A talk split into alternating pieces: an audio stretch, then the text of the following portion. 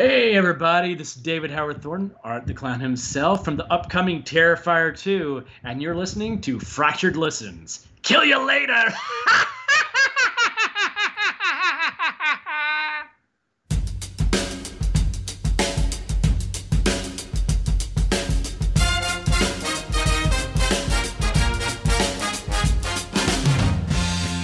What's going on, and welcome to Fractured Listens. I'm your host, Luke Bailey. This month, we're joined by the man behind the mask, actor David Howard Thornton. Join us for an intimate discussion about the evolution of Art the Clown, as well as the latest installment of Terrifier.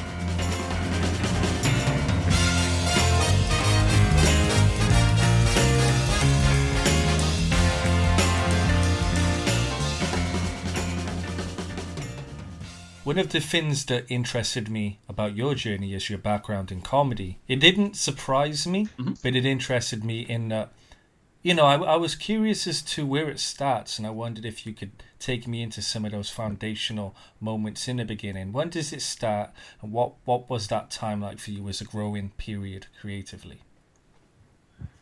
Well, I, I, I like to say, like, I come from a funny family, anyways, especially on my mom's side of the family. So they're, they're just a family of pranksters and stuff like that. So that was already just, I guess, inherited in me. in me.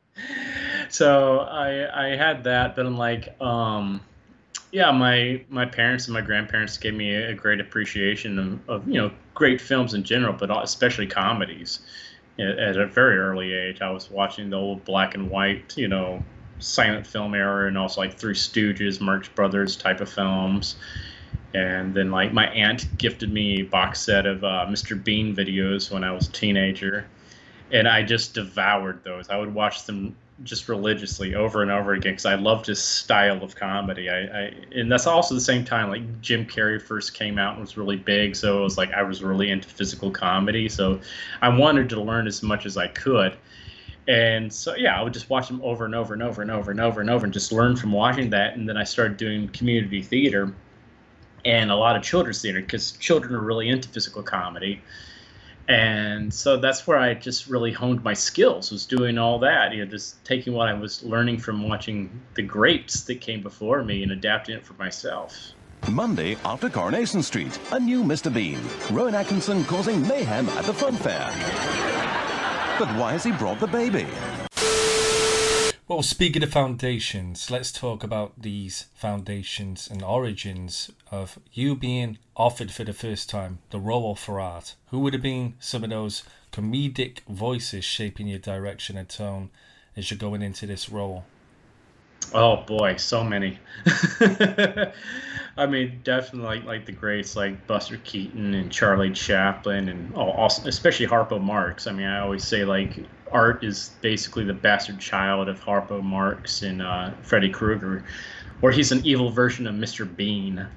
So it's like those are definitely big influences on me but i mean there's also of course doug jones who's an amazingly talented physical actor.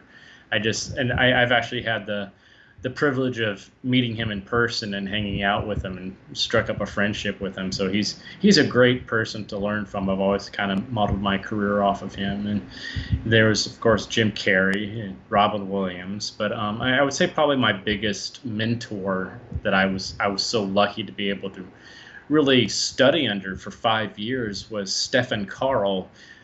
Sometimes he's known Steph Karl Stefansson, and he was mainly known for playing Robbie Rotten on the show Lazy Town for a while. Hmm. And he, he's a he was a tremendously talented Icelandic actor that was professionally trained in physical comedy and clowning and all that. And I I had the privilege of being his understudy for five years as the Grinch with uh, How the Grinch Stole Christmas the musical. So Stefan was able to take everything that I had been learning myself for years because I had never had a teacher in, in, in real a real life teacher that could actually train me in physical comedy. That's just hard to come by. And he was able to actually take me aside and say, I like what you're doing. This is how you make it better. And so I had five years of that with him. And I, I took a lot of what he taught me and put it into art. I, I mean, you can probably watch episodes of Lazy Town and see a lot of Art the Clown, or or watch Terrifier and see a lot of Robbie Rotten and Art the Clown. you know, I'm yeah. going to be watching it for those uh, moments and nuances now. Oh yeah, it's it's it's. I, I oddly enough just went back the other night because I was he unfortunately passed away from cancer four years ago, mm. and so I was I was kind of missing him the other day. I was like, I, I just want to get some inspiration and you know just you know just see my old friend doing his thing again. So I watched some of his old footage again. It was just like it was. That's when I was like, ah, yeah, wow, I really took a lot of what he he taught me and put it into art. Five years is a long stretch. What are you learning during this period? I mean, can you speak to some of those specifics? It's really it was more about living in the moment and bringing attention to things because that's like with with clowning, especially you have to um, bring extra attention to everything you do. Everything's bigger and broader. So it's like it's not like it's hard to just say it you know, without demonstrating, you know, physically. But it's like if if you're grabbing a cup of water in real life, you just grab a cup of water. If you're clowning, you you acknowledge the water, you you see it, you kind of react to it, and then usually make some bigger gesture going just to grab it, and you know, it's, it's everything's more theatrical, I guess you could say. That's interesting. You exaggerate the details. So it's about exaggeration. Yes. So let's start from the beginning. Speaking of details, how does the role for Terrifier come about? Purely by luck. I had just gotten back from my last tour at Grinch, and I decided just to take four months off of waiting tables just to focus on acting and auditioning. Because I was like, yeah, I, I, was I had discovered like during the my off season from Grinch that I was I would just wait tables and rely on Grinch you know, for the fall just to do that. And I was like, I'm, this is five years of this. I, I need to start branching out and doing more things. And so I, I was, I was at the time, I was really more focused on trying to get on Broadway and doing more Broadway tours. And I was in final callbacks for about four or five different Broadway tours, and every single one of them fell through for one reason or another.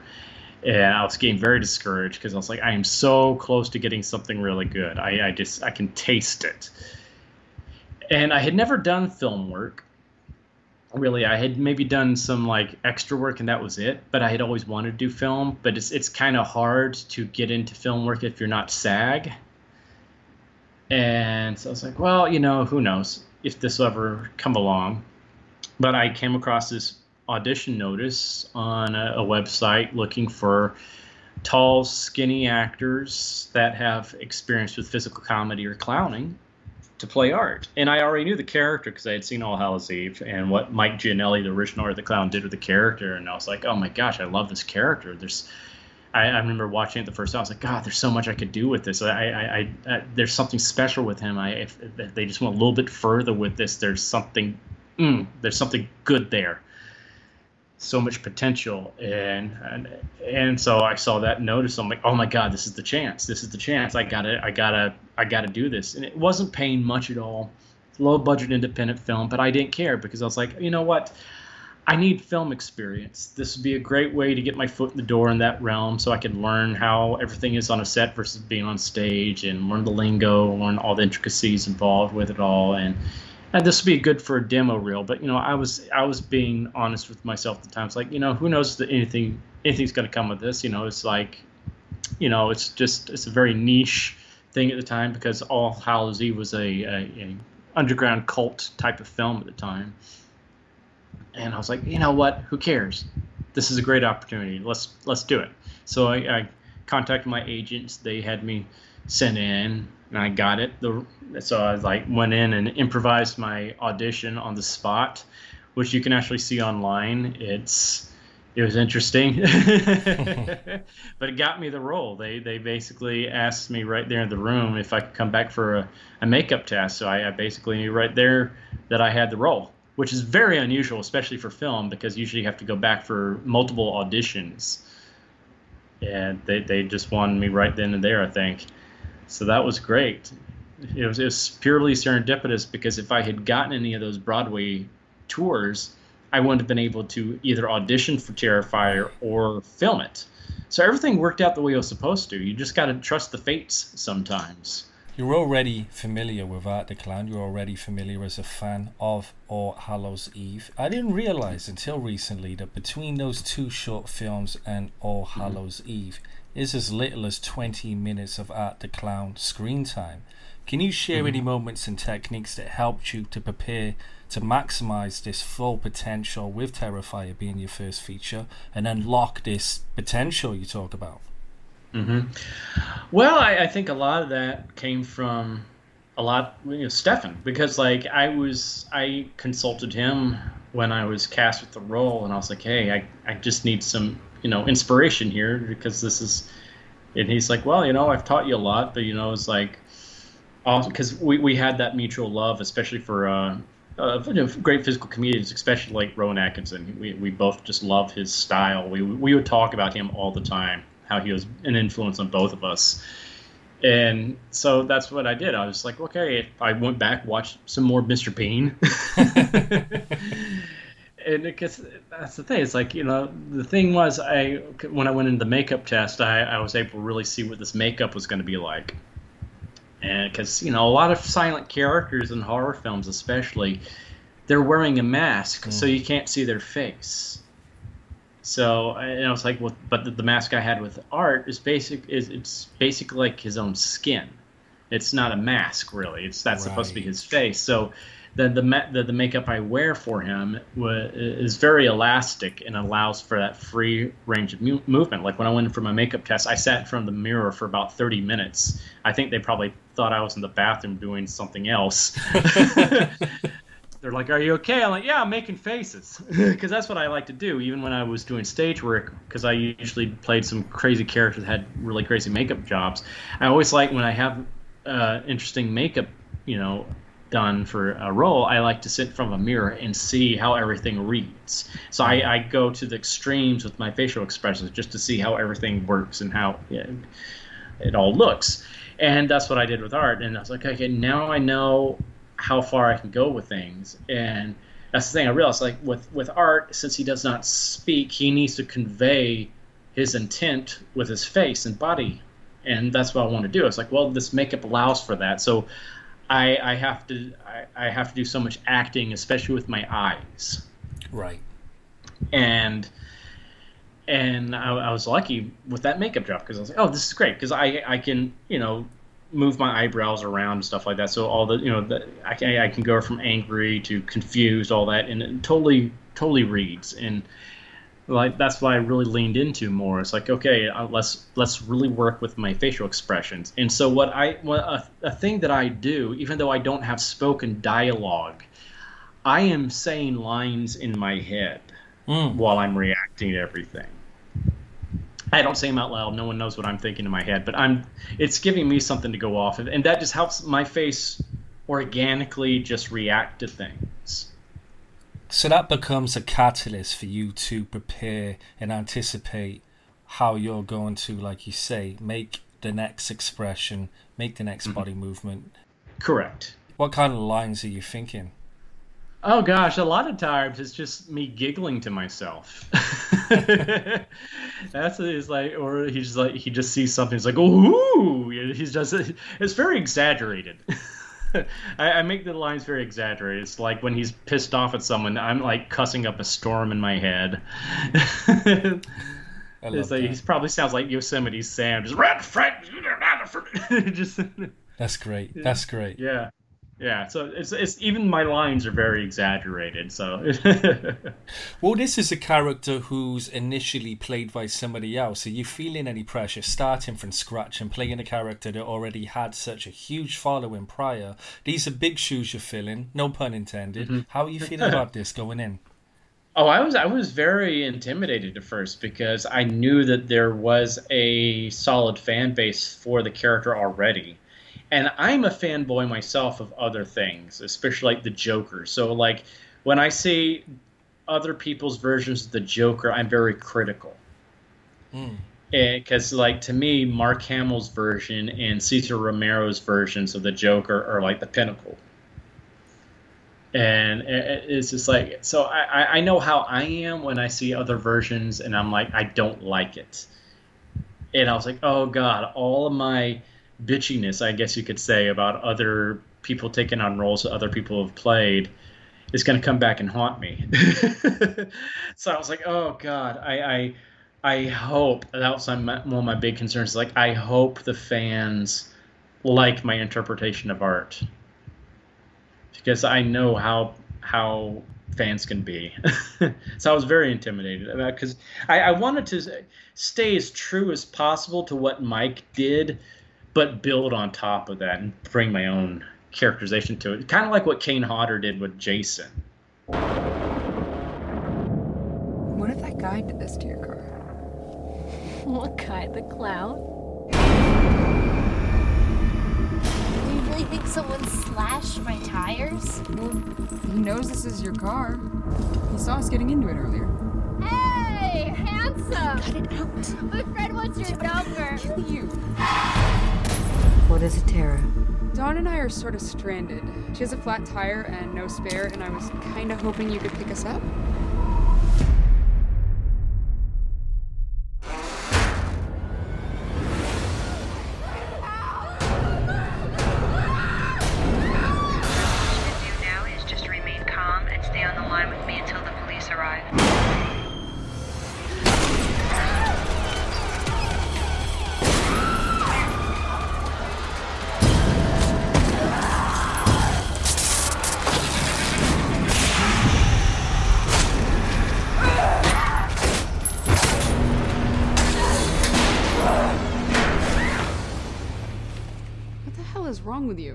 Did you think he was gonna hack me up into little pieces or something?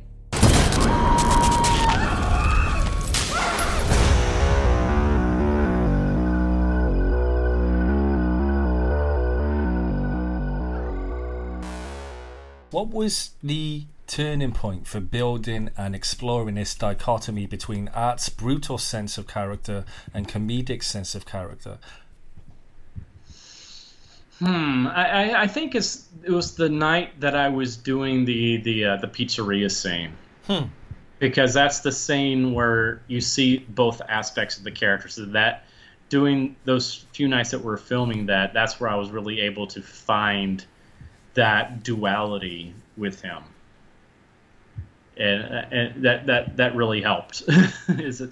It, it just kind of clicked in place that night. And luckily, that was early on in filming too. So that was like, oh, now this is where he he sits. He's he he's he's he's kind of like an evil Bugs Bunny. He's just very mischievous, but at the same time, he's brutal. So he he likes to play around, and but he also he's one of these characters that he knows he's evil and he relishes in it. And what really helped me cement that there's a line that the uh, the cat lady has in the film where it's it's it really sums up the character so well. It's like he does this because he thinks it's funny. Right. And I'm like that's beautiful. That's a great summation of his character because right there it shows that he is the anti-clown because clowns are here to bring amusement and joy and comfort to people for their amusement. Art is here to bring misery and pain and suffering and madness to other people for his own selfish amusement. So instantly that perception is flipped. You're turning it around. Yeah. Yeah, And that becomes a basis for you informing this character, right? exactly. It's interesting you Exactly. talking about that scene. It completely exemplifies the playfulness and this mean spirit streak we're talking about. It also establishes a lot in that scene. There's so much in that pizzeria scene we see. Could you talk hmm. about the space you had to explore his character in that scene specifically? Because there's a lot. There's a lot going through your mind. There's a lot we're Yeah. seeing as an audience in that scene as well. Oh yeah, it's like well, the the good thing was Damien gave me a lot of room to play with that scene. Damien, who's the director and, and creator and everything. Right. yeah, so he, he, it was it was it was very, you know, it was a very comfortable experience for me because I was like, okay, here's freedom to experiment and play with this and see where we can go with things. So I was able to do different takes and see how things worked and and so it was like you know just that whole just walking in and having that stare down with her he's like i don't want any expression on your face nothing at all until you start making the faces So before that, you're just dead on staring at her, just creepy. And I, I, I kind of took um, reference for that from just what I've seen with people here in New York City on the subways. I've seen people just totally stare down my female friends like some creepy guy just staring at them. So that's a very real thing. And I was like, okay, I'm going to bring that to him, to him there. Wow. He's just he's trying to intimidate her and creep her out. And then he just has that flip, with you know, where he's like, okay, I'm going to go get this ring and propose to you. then he's like, now I'm going to go, okay, you've accepted the ring. I'm going to go poop now and destroy the, the bathroom. And then, like, of course, he gets thrown out and he's like, okay, these people got to die now. They, you know, all of them got to die. Especially, like, you know, one of the catalysts there was Dawn sitting on his lap, intruding upon his space after she had already been mocking him outside. So, I mean, he had already kind of set his targets on them anyway. Hmm. But like then she goes to touch his hat. You don't touch the hat. You just don't. That's a bad, bad, bad thing to do. don't touch the hat. Don't touch his face. None of that. And she did both. And she's like, okay, this bitch has got to die. and I think that's where he put it in his head. It's like, okay, yeah, I am going to just mess around with these people as much as possible. And he was also saying that, yeah, he he, he could easily do stuff to Dawn, but Tara is she's a tough nut to crack. And he took that as a personal challenge. Right. He's like, I want to break her mentally. And that's what he does. That's why he drugs Dawn. So he gets his revenge on Dawn, but at the same time, he's trying to kill two birds with one stone and make Tara crack. That's why he's got her tied up to a chair and making her watch all of this horrible thing that he's doing to her best friend right in front of her. How many takes was that scene shot in? Oh gosh, so many because we, we filmed that over a course of uh, several months because we had to film all the stuff with Jenna first because she had to leave us to go film uh, the Bye Bye Man. So we filmed her stuff in Trenton, New Jersey, and then we had to leave that location for different reasons. So we filmed the stuff with Catherine in a totally different location in um, Staten Island, and we had two different nights of filming that. Uh, we had her, which was a in January here in New York, and it was about 20 degrees that night, and a room that had no heat, and so that was miserable because we, you know, she's she's upside down, naked, with blood all over her, so that's really uncomfortable, and in a room full of guys, even more uncomfortable. Yeah. And so we're trying to be as professional as possible, trying to make her as comfortable as possible as well. And it's dangerous to have a human being hanging upside down for even more than a minute. So we were only filming it 30 seconds at a time. So that was very stressful. That was the one night on set there was no goofing around at all because we knew how dangerous this stunt was to do. And we wanted to just get through it. So we did that. Thankfully, we got through without any real mishaps or anything like that. And then the next day we came back and filmed me actually cutting through the prosthetic that Damien had built. And that was a lot more fun. There was no stress involved with that. The only thing that sucked was the intestines we had used had been we had we were supposed to film that scene uh, 2 weeks before but there was flooding in the room so we had to let that all drain out. And so our DP had taken the intestines home with him. It was just basically fat inside of uh, intestine and case and like pig like hot dog sausage casings. Oh, really?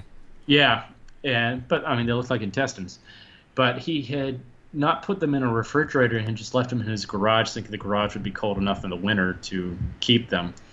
And so we opened those things up, and then oh god, the smell coming from those things was atrocious. So it's- a good thing we weren't running sound that night because you would just heard the whole entire crew just trying not to throw up the whole entire time. but still, it was fun until I accidentally cut through one of them, and all this stuff just started leaking out, and so the smell even got worse. It was just like, oh god, Wow. Wow. yeah, yeah. So it was gross but funny at the same time.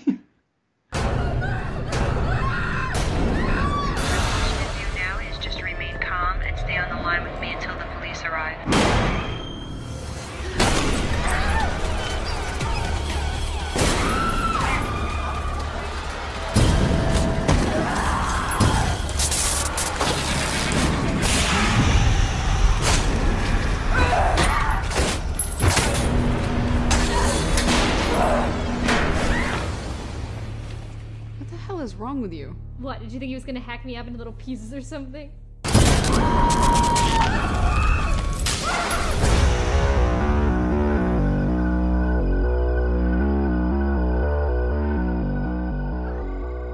we're usually there filming for hours and upon hours, sometimes 20 hours day back to back for days on end. So we're tired, and we're usually in very very miserable conditions too, because we're usually filming in the winter, and so it's very cold. And so it's it's I, I try to use humor as much as possible just to keep things sane. Yeah.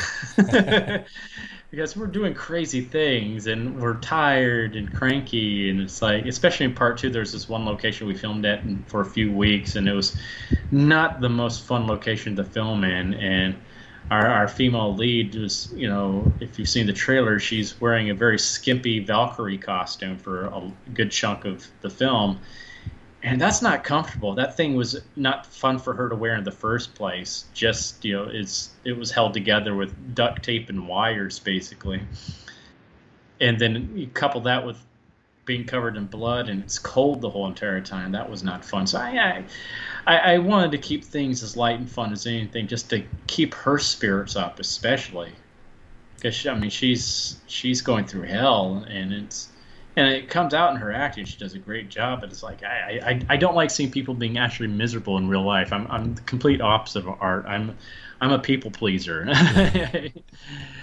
and so yeah, so the, the the humor helps me a lot there and helps everybody else, but also from an audience standpoint, I think you know humor and horror go together like peanut butter and chocolate very well because you use that humor to put pe- the audience at ease again, so you can hit them again with a good scare. Mm. So if you're you're constantly just doing back to back scares, or you're just doing just morbid, morbid, morbid, morbid, it, it gets old very quickly. And I, it's that's why I think like films like you know uh, Nightmare on Elm Street and Child's Play have worked so well because they have that great balance of humor and horror.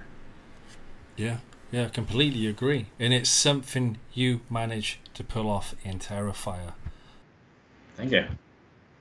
It, it's a hard it's a hard line to walk because we that's something we're always wanting to make sure we tread lightly on because we don't want to go too far into camp because you, you don't want to get too silly with things and we'll do multiple takes of things and like some of them are hysterically funny but we're like yeah but that's too funny it's going to take away from the scariness so I was like, yeah, but you know, I was like, but that's what we do. We we usually do different takes on scenes where like Damien's like, okay, I do it his way.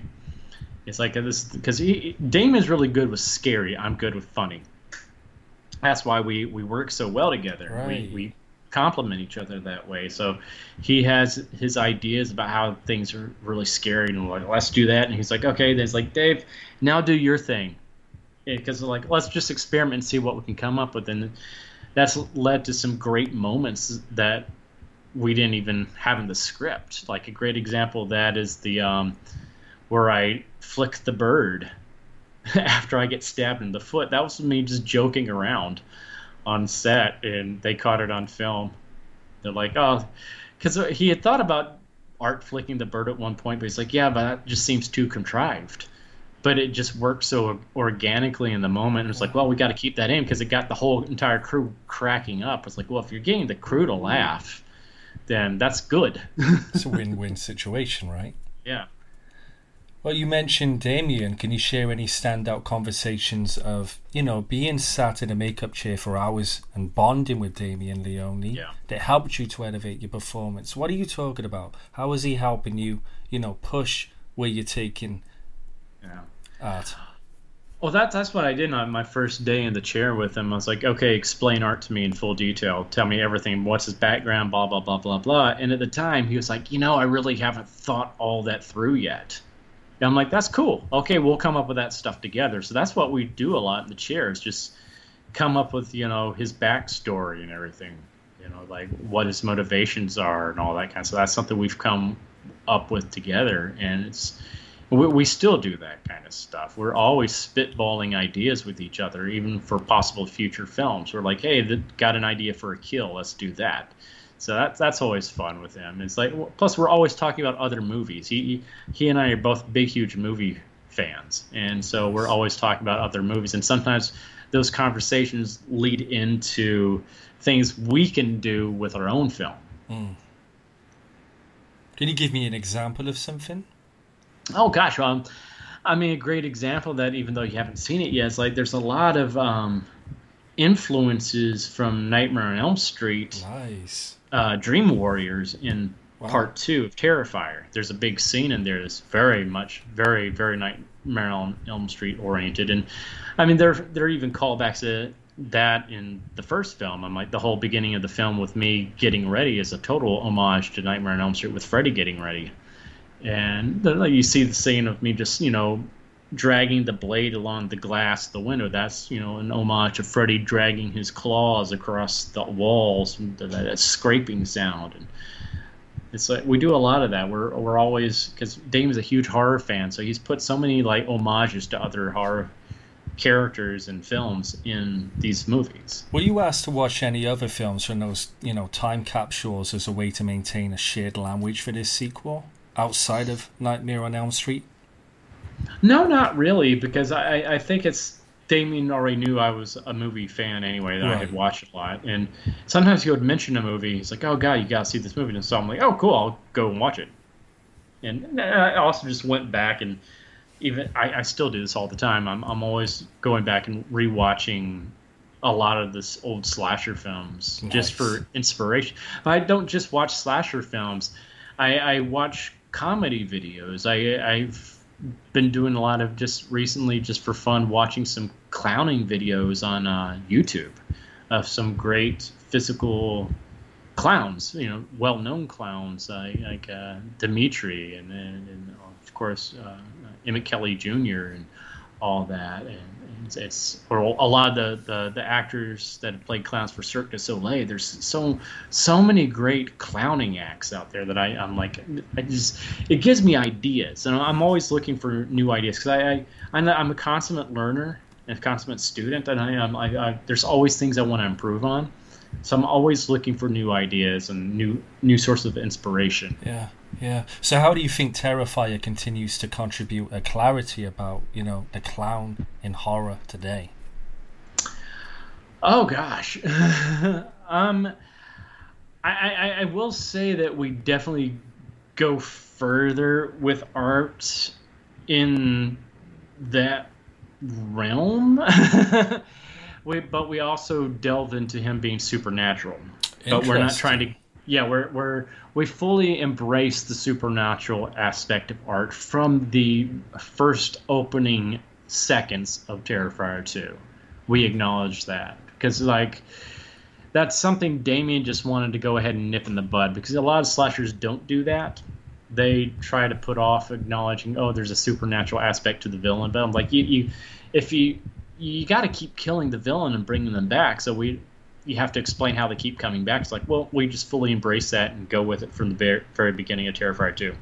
He's such a cold character. I wanted to ask about any glimmers of an emotional availability in Terrifier 2 in terms of his backstory, you know, in his mm-hmm. transformation. Do we do we feel in any way sympathy because of his backstory? No, Okay. No, that's something Damien expressly does not want. He does not want anybody to feel sorry for him. Because we, we've talked about, I had ideas for his origin and stuff like that in the past, and that's one thing Damien's like, I don't want people to feel sorry for him. I want this guy to be just evil incarnate. He's just Nihilistic. purely rotten, just no redeemable quality at all to him. So, like, that whole scene with the, the cat lady, you know, we intentionally tried to make that a little bit weird and ambiguous there. It's like, did is he actually showing his softer side? Did she reach through to him or anything like that? But no, no, no, no, no, no. He was he was doing that to prey on her own insecurities and because he, he saw that aspect of her that she's a very motherly figure and he's like, what's the easiest way to get this woman that's already terrified of me right now? How can I bring her in easily for a kill? And that's what he tries to appeal to is her motherly instincts. Right, Right. He's very manipulative that way, and that's what I love about the guy. He's he's hmm. such a bastard, but it's like, and that's something with like, yeah, we just don't want people to feel sorry for. We don't want people to think, oh yeah, he he was molested or bullied or anything like that, and that's why he's this way. It's like, no, I, I like to think he just came out of the womb, biting the umbilical cord and killing his mom. oh, it's like he is just an evil piece of crap. Wow. I'm looking forward to seeing this sequel. It's being described as an ultra gory slasher. I was wondering yes. how much of a hands on experience you had in terms of discussing how somebody dies and the actual execution behind some of the kills featured in this sequel. Oh, I, I definitely had a lot more hands-on uh, uh, uh, approaches to that this time around because when Damien wrote Terrifier One, we didn't know each other. When he was writing Terrifier Two, we were constantly in contact with each other, coming up with ideas for kills. Like I would come up with an idea, and he's like, "Okay, we're not going to do that, but you gave me some ideas for something else that we can do," and th- or vice versa. We just bounce ideas off each other constantly and we were doing that even through the production of it. It's like COVID actually helped us in a weird way because we had started filming one or two of the bigger kills, like the opening kill and the the the, the kill everybody's going to talk about, right before COVID happened here in New York, before we had to go into lockdown.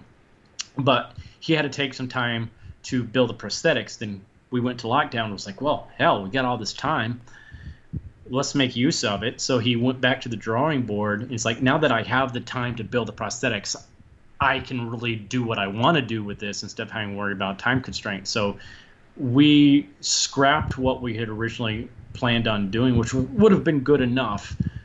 But we're like, let's just totally go the extra mile now that we have this time. Hmm. And so he built these amazing, crazy, multiple prosthetics for this scene and holy shit it's just it's brutal it's it's basically a scene about four or five minutes of me just mutilating somebody Wow. it, it's it originally was going to just take us like two days to film this it took us about a week to film this scene wow. because there's so many elements involved in it and it just keeps going and going and going and it's but the way he edits it it doesn't get you know too much Right. it's it's it's so well edited and gives the audience time to breathe and then hit them again. You're like oh god it's so good. Amazing. so good. But it's it's and, and we were discussing all of this during the whole entire process. It's like okay how, how can we make this crazier? And what he he was even like what are things that make you cringe? Mm. And I'm like, I told him some things but I don't want to reveal here because we put them into the kill. Okay. and it, yeah, and it's like I it's like I, I knew it was gonna be brutal when I was even going, ah, God, as soon as we cut, I'm like, ah, Jesus. oh, Jesus.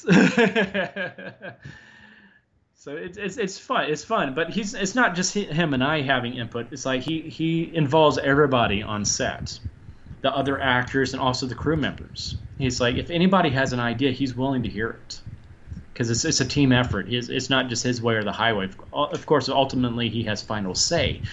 But if someone else has an idea, he's totally open to it because it's like anything we can do to make the film even better, let's do it.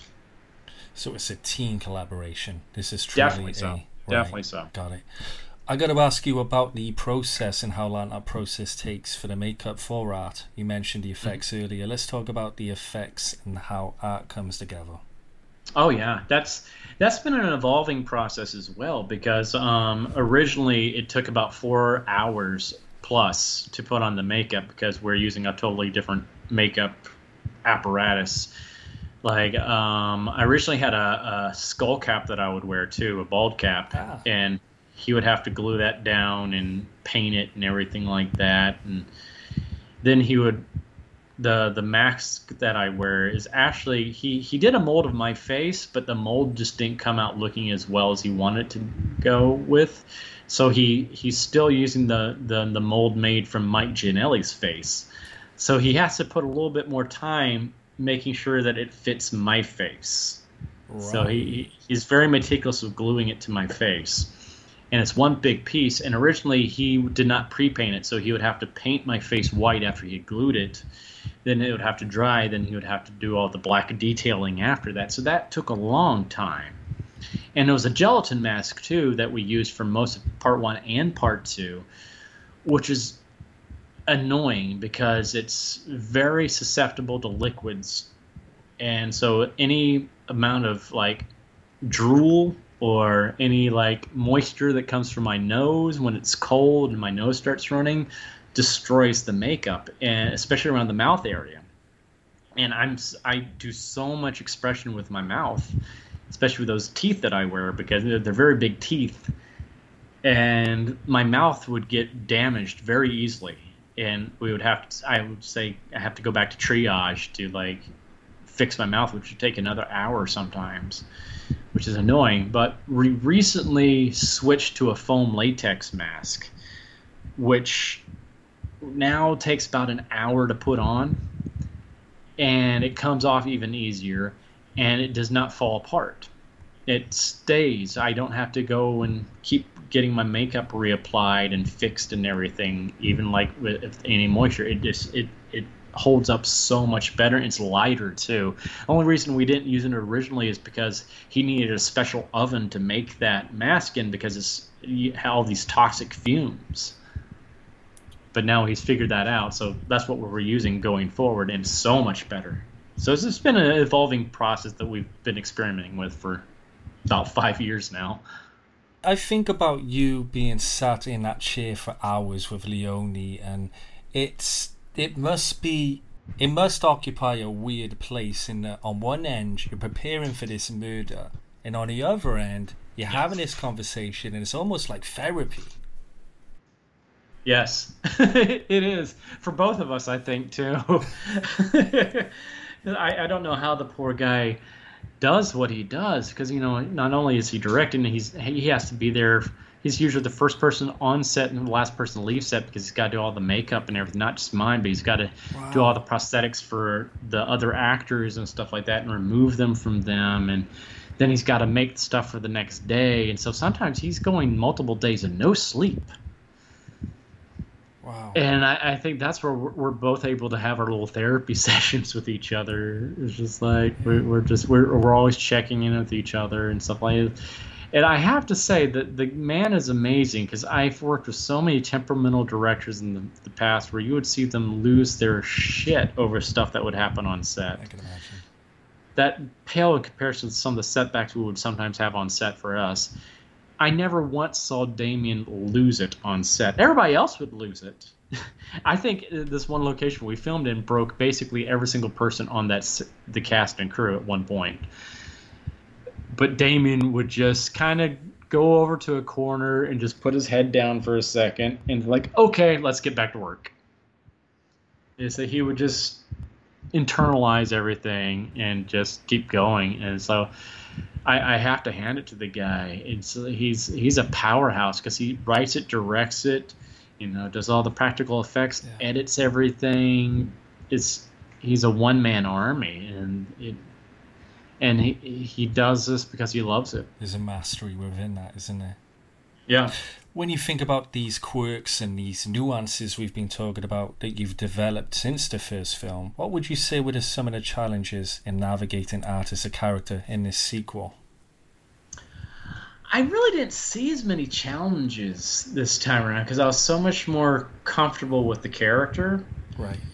And I also saw Art is being more comfortable with himself. It's like this whole thing with him coming back from the dead. I think he has a new sort of confidence and arrogance about him. He's more cocksure. He's like, ah, wow, I'm hard to kill. Okay, I can go even further. so that's how I approached him. But I, I, I think the one thing that we were consciously trying to do is to keep moving forward, but also keep things in line with what we had already done. We didn't want to jump the shark.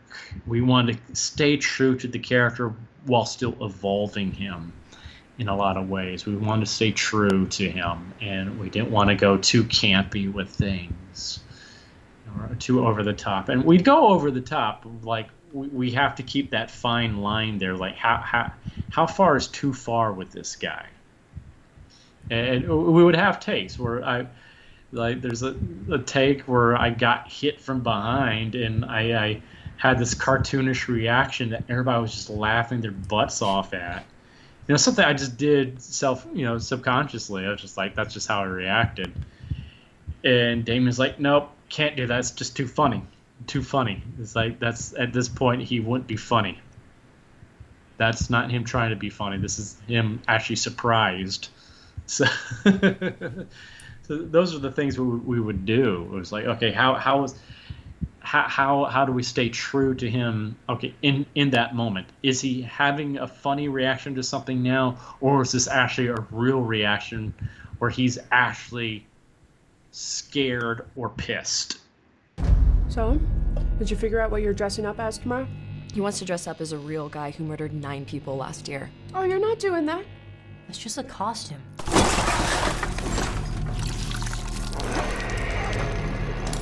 Think that guy's still out there? What's up with you and this clown all of a sudden? You're like obsessed. They never found his body. What if he decides to come back here? I wouldn't worry about it. Wait a minute, aren't you that guy from the costume shop?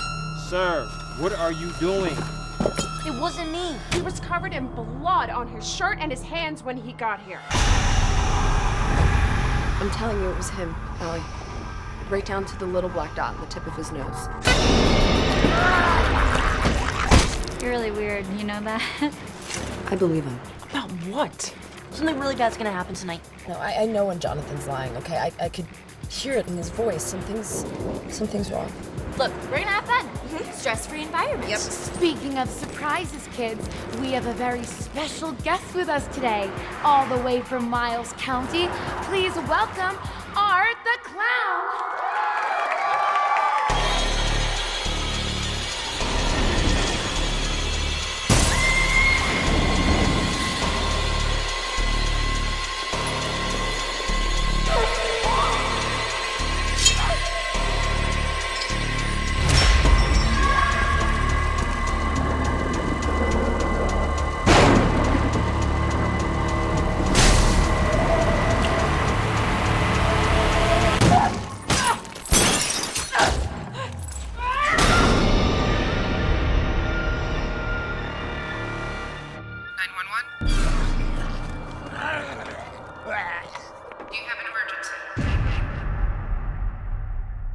You've talked about the conditions in this sequel. What can you tell me about the set pieces in this film? Oh my gosh, they're they're they're bigger, so much bigger. We we um we we got to use some really good real life locations, like uh, the this one location. is a big part of the film is in um, Philadelphia at this haunted house, and it's that was great because like uh, we didn't have to build anything. That was all there, and it worked so well. And there's this one room, especially, it was like, oh my gosh, when we saw this room, we're like, we have to use this room.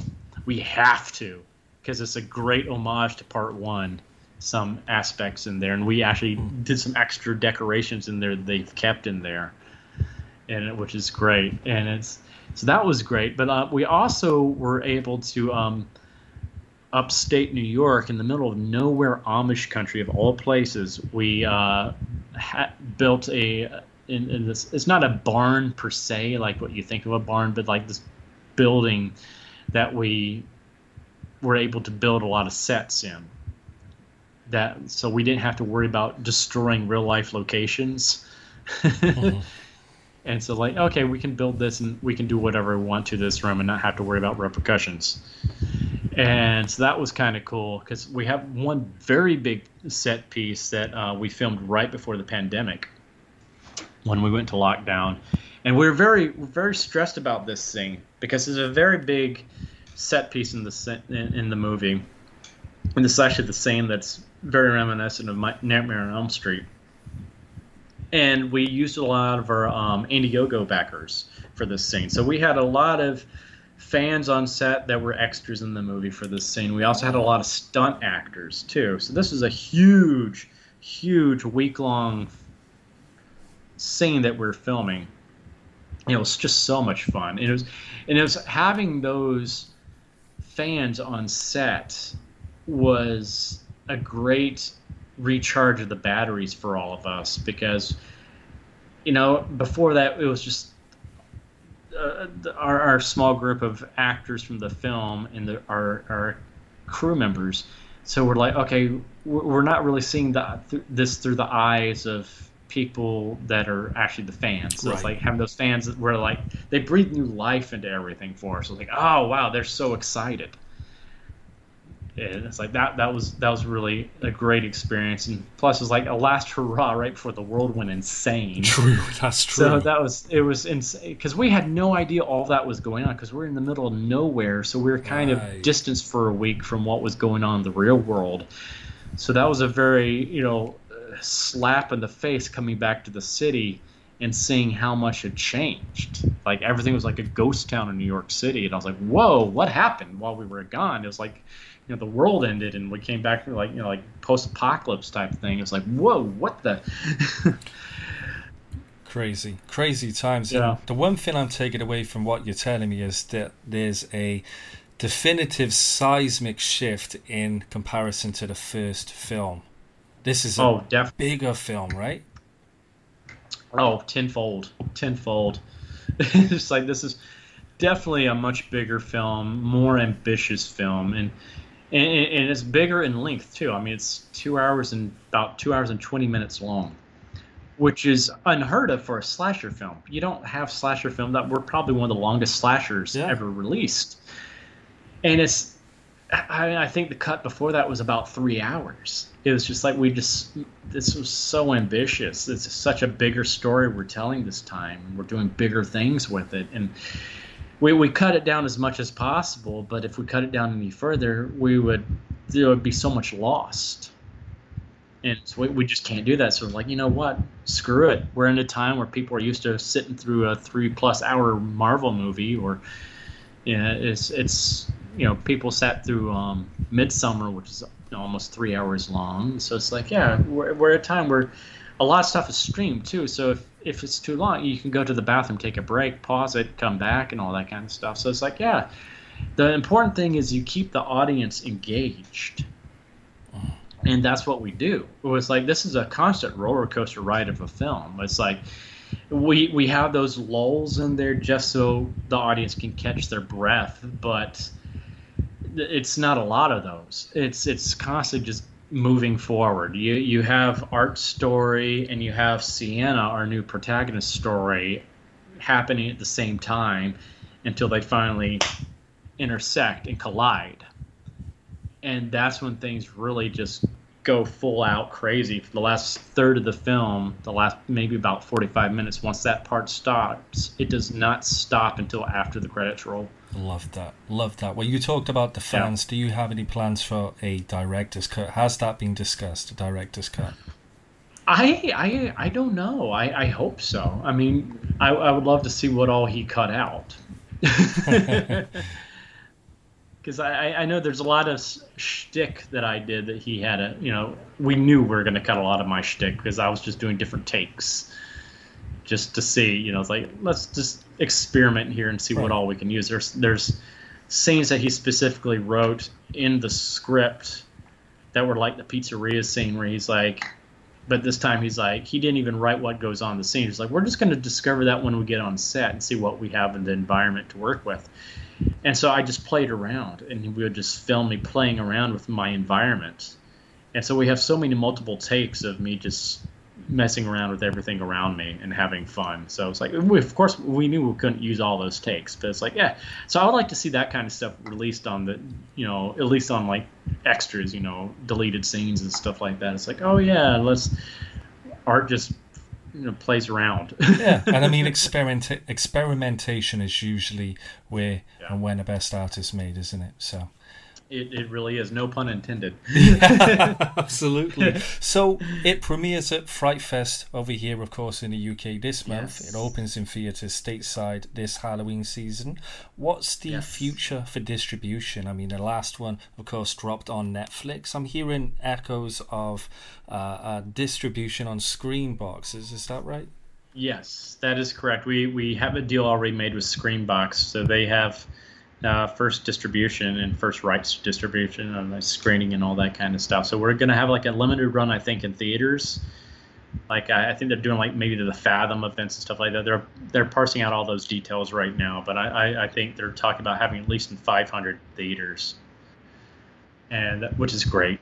That's that's something we wanted but didn't even expect going into this. So that's awesome. But you know, of course, you know, streaming and who knows after that, you know, we'll, we'll just see what the demand is.